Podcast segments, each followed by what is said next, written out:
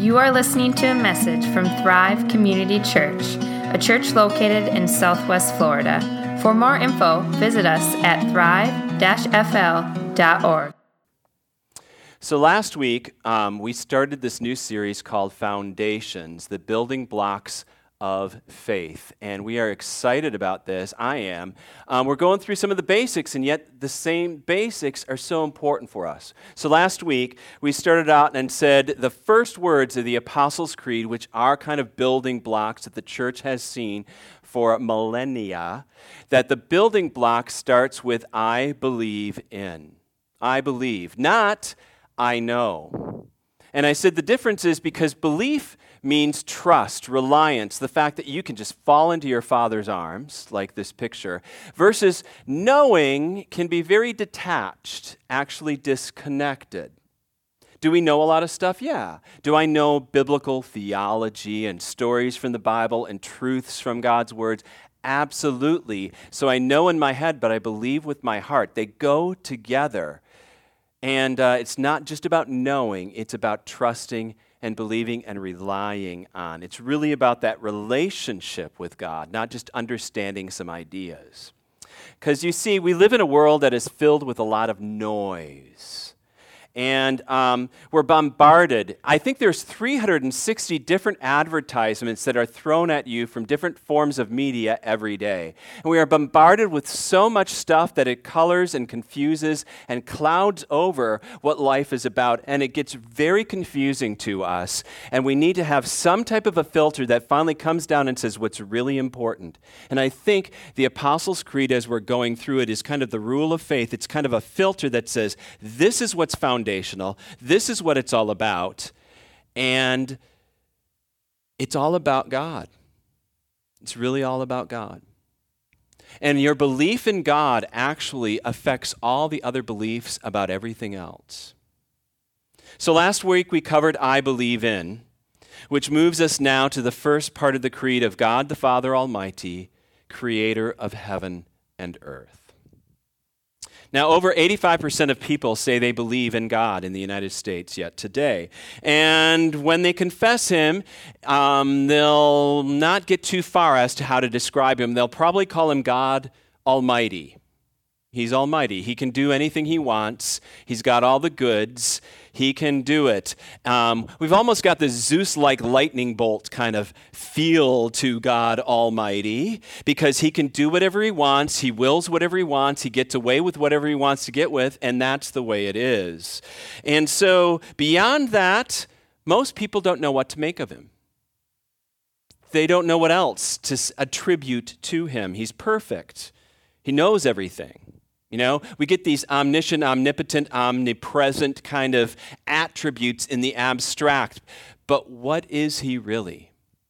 Okay? It's almost like he's one of our superheroes, just a little stronger. And you can almost see that superhero action figure, God Almighty. There he is. Wow. And we can kind of play with him and we use him to zap other people or do whatever you want, I guess. But that's a problem because if all you know about is that God is great or God is powerful, you don't know much about God at all. Saying God is great is really almost, you know, redundant. Big deal. It's kind of like saying Bill Gates is rich. Do you know anything about Bill Gates? Do you know what makes him tick? Do you understand who he is? Do you really relate to him at all? Or is just, he's just rich? Is God just great? Is he just all powerful? Is that all we can say about him? We need to know how God is great, what makes him great, what's he really like. And the creed comes to our aid, and oh, because it's, scriptures are just redundant behind it, that we have God the Father Almighty. That is, before there was a world, before God created anything, God was the eternal Father who eternally loved his Son in the power of the Holy Spirit. So that before there was world, before anything, there was love. And this perfect community of relationships that spills over then in joy and love to create this wonderful world and everything out of that love. Not because God was lonely, no, he was complete in himself. He already had love, he was love. Not that God was, you know, it's just because God loved that he created because God had this perfect relationship that he created us in his image. So the creed says God is almighty. That is, he is the almighty Father. Now there's many Bible passages and we're going to go through a few of those that talk about this juxtaposition of almighty and father. Psalm 135 says it this way Whatever the Lord pleases, he does in heaven and in earth, and in the seas and in all the deeps. In Isaiah 44, it says this Thus says the Lord, the King of Israel and his Redeemer, the Lord of hosts I am the first and I am the last. Besides me, there is no God. He's almighty, He's ultimate. There is no one besides Him. That's it. And yet, God is not some tyrant who uses his power as he wills for his own perspective. He's not some brute force that just gets away with whatever. He's primarily known throughout the scriptures and throughout all the stories of the Bible as one who has compassion, slow to anger, and abounding in love. Psalm 103, one of my favorites, says it this way as a father shows compassion to his children, so the Lord shows compassion to those who fear him. So, what we see in the Bible again and again is this creative tension, okay, about our God. That God is an infinitely powerful and beyond comprehension, and yet at the same time, He is intensely personal as our Father. Higher than the highest, but also compassionate, condescending, coming to us down in his love. And so we say, I believe in God, the Father Almighty, creator of heaven and earth. Now, you might say, okay, great. So, how do you know that God is the Father, Almighty, Creator of heaven and earth? Uh, is it just by you know proof texting, finding this Bible passage and that one, and pulling it here and there? No, we know this primarily because we know the Son who came and the Son who introduced us to the Father time and again.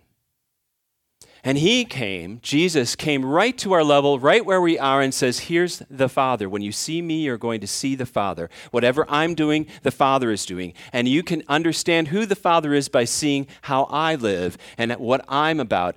And then he tells us in Matthew 6 and elsewhere, he gives us a prayer. And he says, Pray like this Our Father, in heaven. Hallowed be your name. Your kingdom come. Your will be done on earth as it is in heaven. Give us this day our daily bread, and forgive us our debts, as we also have forgiven our debtors. And lead us not into temptation, but deliver us from evil. So Jesus doesn't abstract God into something that you can just inspect or look at or keep at a distance. He calls God our Father. And elsewhere in the New Testament, he uses this very personal, almost amazingly shocking word, Abba, Father. It was probably the first word any little toddler would say, Abba, Dada, Father. And he says, that's how you can talk to God. That's the kind of relationship you have, is with a little toddler and his father is your relationship to your God.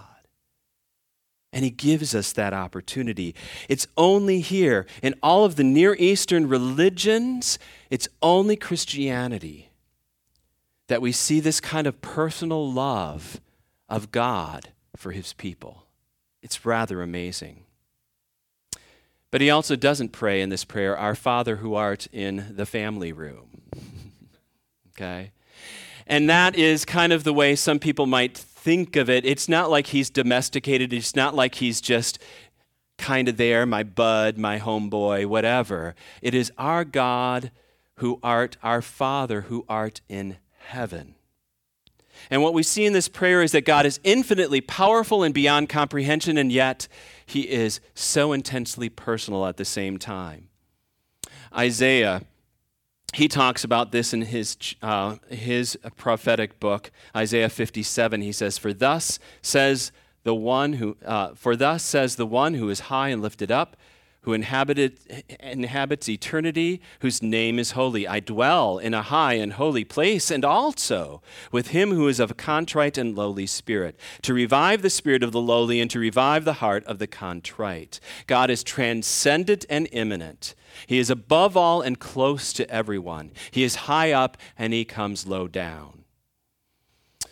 Now, I'm dating myself. Actually, this happened before that I can remember, but Yuri Gagarin, the first man to orbit the earth. Now, he was supposed to have said when he was orbiting the earth, he looked for God and didn't find him there. Actually, he never said that. He actually was a Russian Orthodox believer and would never have said that. It was Nikita Khrushchev talking in a plenum, uh, plenary session to the Communist Party that said Yuri Gagarin went up to the skies and orbited the earth and never found God there. Pretty pathetic, though, actually, to think that that's how you would inspect, that God would be orbiting the earth like some satellite, you know, just outside of the orbit, and oh, there he is, we're going to find him there. No, our God is so far beyond. He's almighty, he's inscrutable, he is not able to be accessed just by the way I want to access him. And yet, our God chooses to come to us when we have no way to connect to Him and He becomes personal to us. That's what fascinates me in the Bible about creation. I don't know if you realize this, but there are actually two accounts two stories of creation Genesis 1 and Genesis 2. And in Genesis 1, it's rather amazing. Genesis 1 is that wonderful liturgical kind of dance and chorus, and it's just cosmic in scope. And God is called Elohim in that text. Elohim is the word for God being God on high, God Almighty, God of all hosts. And He creates evening and morning, day one through day six, and he speaks out a word, and it is done by fiat, just simply because he said it. That's how powerful he is. And he creates on the evening of the sixth day humanity in his image. It says, Let us create humankind in our image. Now, if that's the only account we had of creation, we could understand God is high and lifted up and mighty and amazing, but we would still be wondering, I think, how personal is He? Who is He really like? And what do we do with Him? But then in Genesis 2, we have another account of God and I think there's a beauty behind that one. In that count, we have the name Yahweh, the name that is the name that God personally gives to Abraham and to Moses at the burning bush. And the one who says, I am the God of Abraham and Jacob and Isaac, the one who personally relates to people. And Yahweh in this story is in the midst of a garden. And he creates this garden and then he gets down on his hands and knees, it appears. He forms Adam out of the dust of the ground and breathes into him the breath of life. And he walks with Adam in the garden. And you get this whole personal connection to Yahweh in a way that we would never have known.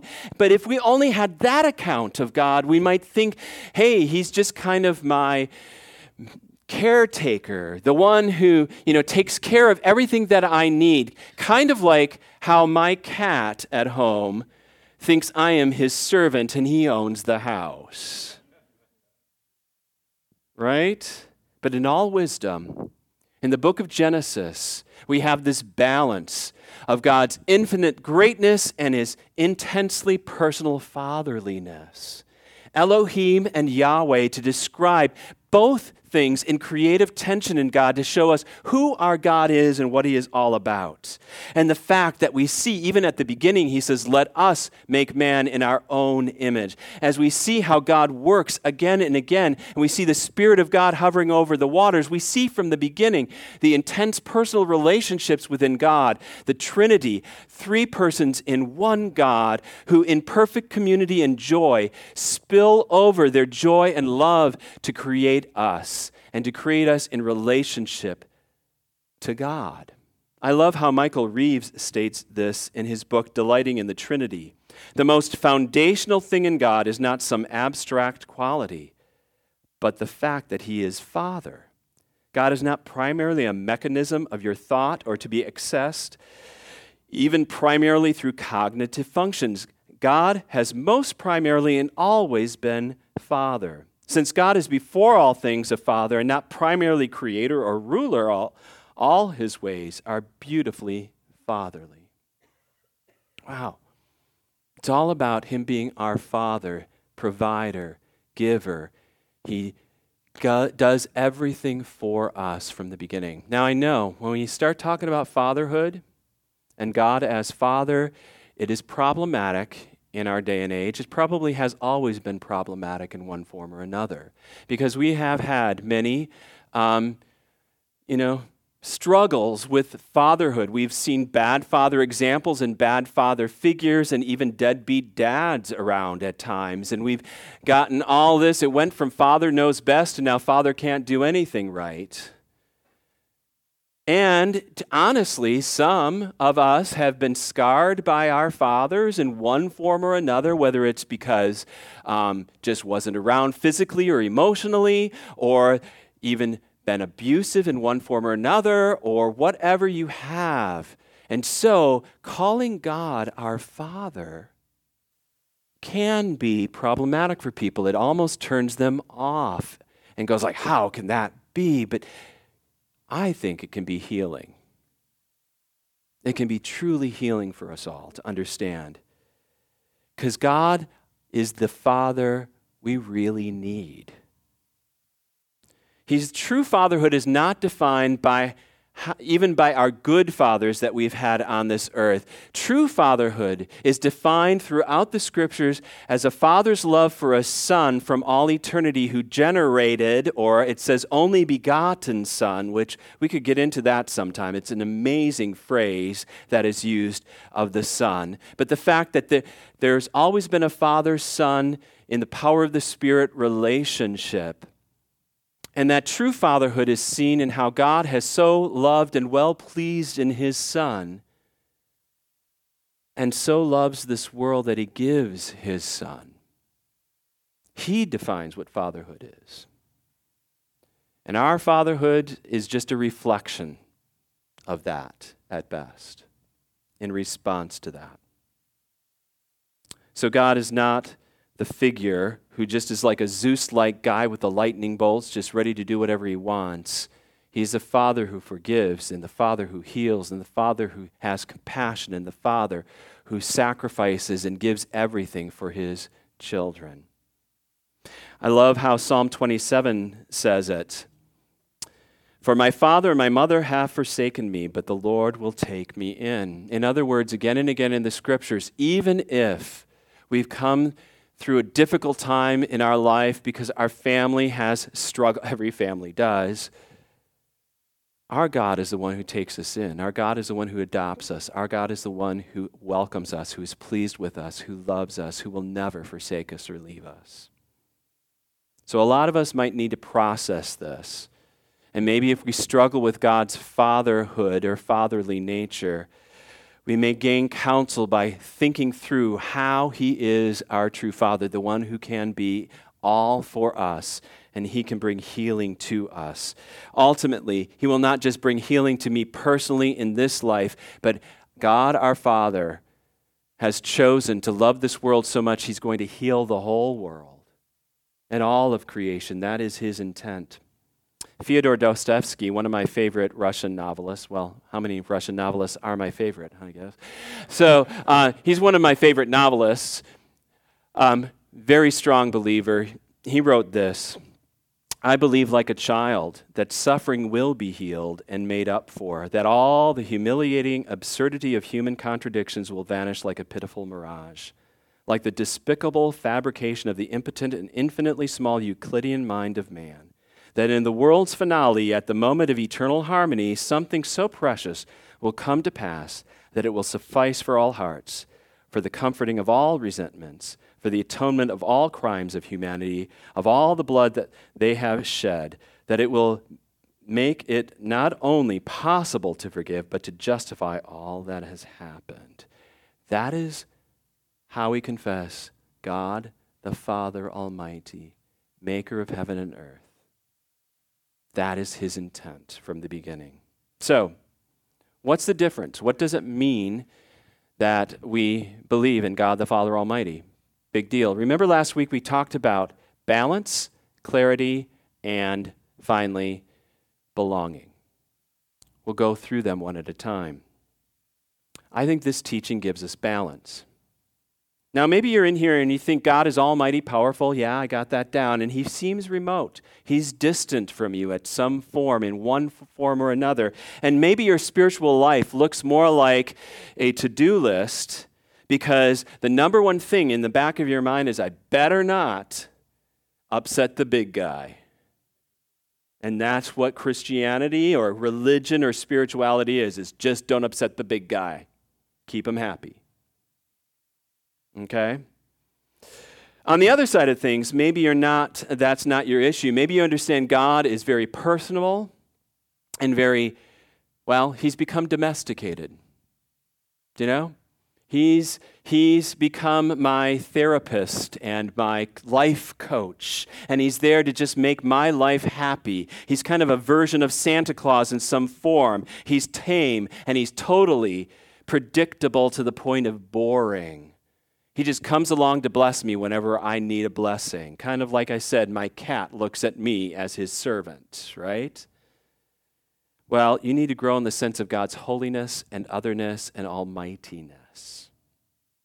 You know, if you want to balance this out, He is all powerful and almighty, and He's intensely personal at the same time. So if you struggle with His personalness, the fact that He just seems distant from you, I think you need to marinate then in the promises of God throughout the scriptures of His fatherly goodness. That you just soak in the fact that He is well pleased with you, that He has chosen you that He is your Father who has such compassion that He is always with you and has given everything to you. On the other hand, if all you've got is this personal me and Jesus homeboy kind of feel, or God is just whatever, you know, He's okay with whatever I do, He's not really different than you, then maybe you need to marinate in the majesty of your God maybe Job chapter 38 and following to see just how big your God is, or Romans 8 through 11, where you see the immensity of what God is beyond my ability to understand or comprehend and is absolutely free from taking advice from me. So, Martin Luther, the reformer, put it this way. He said again and again, We are to fear and love and trust God above all else it's fear and love, not one or the other. To be in awe and amazed and humbled and shocked and a little, once in a while, terrified that this is God we're talking to. But understand He's totally approachable and He's done everything for us. In freedom, He's given us His Son, so we love Him. That, I think, brings balance. Secondly, clarity. Now, some falsely lean towards, and I think our fu- country was kind of founded with this understanding called deism. I don't know if you've ever heard that word before, but basically, deism is a belief that God, the creator, set up this entire cosmos universe like kind of creating a watch. He's the big watchmaker who formed this intricate watch, wound it up, and now walked away. It's on your own. And a lot of people kind of live with that understanding of God being kind of the architect, the watchmaker, the making the great machine, whatever it is. And we can kind of now just live by the mechanistic, naturalistic order of things and go our way. Boy, that is not Christianity. Other people may believe that God, in some way, is someone who is more like a heavenly grandpa. He's no judge at all. He's this guy kind of sitting on his heavenly rock or somewhere in the heavenly places, looking at all these little kitties around him and going, Aw, shucks, you shouldn't have done that. Oh, man, please don't be that mean to those. Ah, waiting for the parents to come. You know how grandparents let the kids get away with everything and right. As if God doesn't judge or get upset about anything or has no, quote, wrath. I know that's kind of maybe a tough word to hear. Wrath about anything. It's as if God is all love. That's all God is. He would never get upset, He would never do anything but love us. Uh huh. Here's the reality it's true in our lives as well. You, you can't separate love and wrath. Okay? How do I know this? You try to mess with my kids. You try to mess with my wife. You will see wrath, right? Why? Because I'm a wrathful person? I'm just angry all the time? No. Because I love them so much, I am, in a sense, jealous. That word jealous comes up about God in the Bible. That He is so jealous for you, He will let nothing get in the way between you and Him. Nothing. And that includes even our brokenness and the ravages of sin in our lives. He doesn't want that in the way. He knows how it corrupts and corrodes and is bad news for us and how it can get in the way of his relationship with us. He is going to have wrath against sin and its ravages. To say God is love is to realize He's going to do something about the evil in this world and in our lives.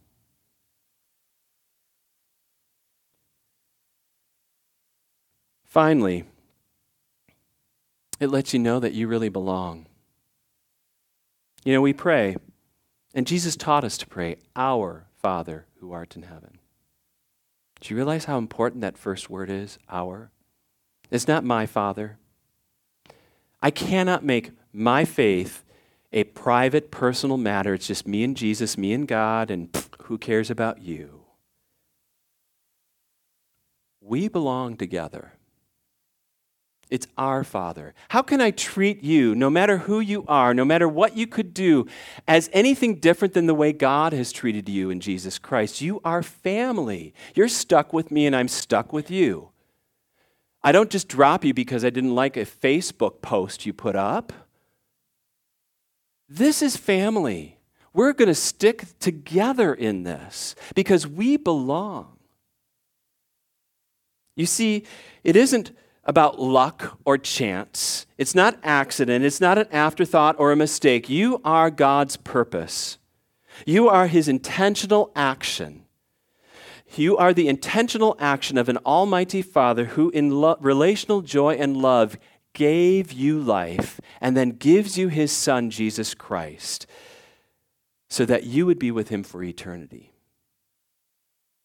And so Jesus prays the Lord's Prayer for us, with us, as one of us. Isn't that amazing? Here, God the Son comes and says, Our Father, your Father and my Father. And He's basically telling you, you call on God the way I call on God. I'm no different than you. Now, how did he do that? Because I don't deserve to call God Father. I walked away from him time and again. I still do. I still struggle with that, right? Because Jesus is the one the Father gave to make it happen. Romans 8:32 says, "He did not spare his own son, but gave him up for us all. How will he not also with him graciously give us all things?" So God has provided for us through his son Jesus, his death on the cross, facing the wrath of God against sin there, so that we can call our God Father along with Jesus in the same way. What a privilege. What joy. What an amazing gift. So, where are you this morning? We're talking this is foundations, the building blocks, okay, of faith. Maybe you've made God too pedestrian in your life, where He's just kind of yawn. Of course, He's here. Of course, He's going to give me, Lord, just give me this today. Just help me with this. Just help me with that. You come along with me, God. Wherever I'm going, that's where I want you to be. Or maybe you're on the opposite where God is so remote and just kind of abstract, or you just don't know what to do with him, that you have no idea how close he's come to you in his son Jesus Christ that no one can come closer. I want us all to receive the gift of God the Father Almighty this day and the joy of the two together as one. And so I think it's time to pray for that. Please pray with me. Lord God, Father, Abba, you are almighty. You are beyond all.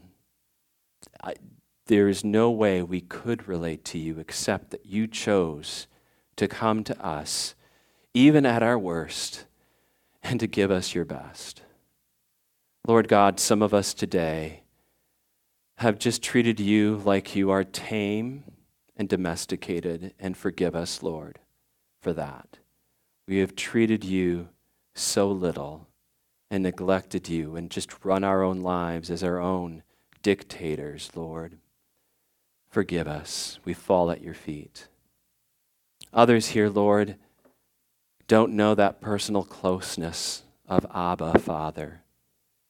Lord God, we pray that you open their hearts and lives, that they would receive the healing that comes to know you personally, pleased with them, loving them, being their Father, being the one true God for them.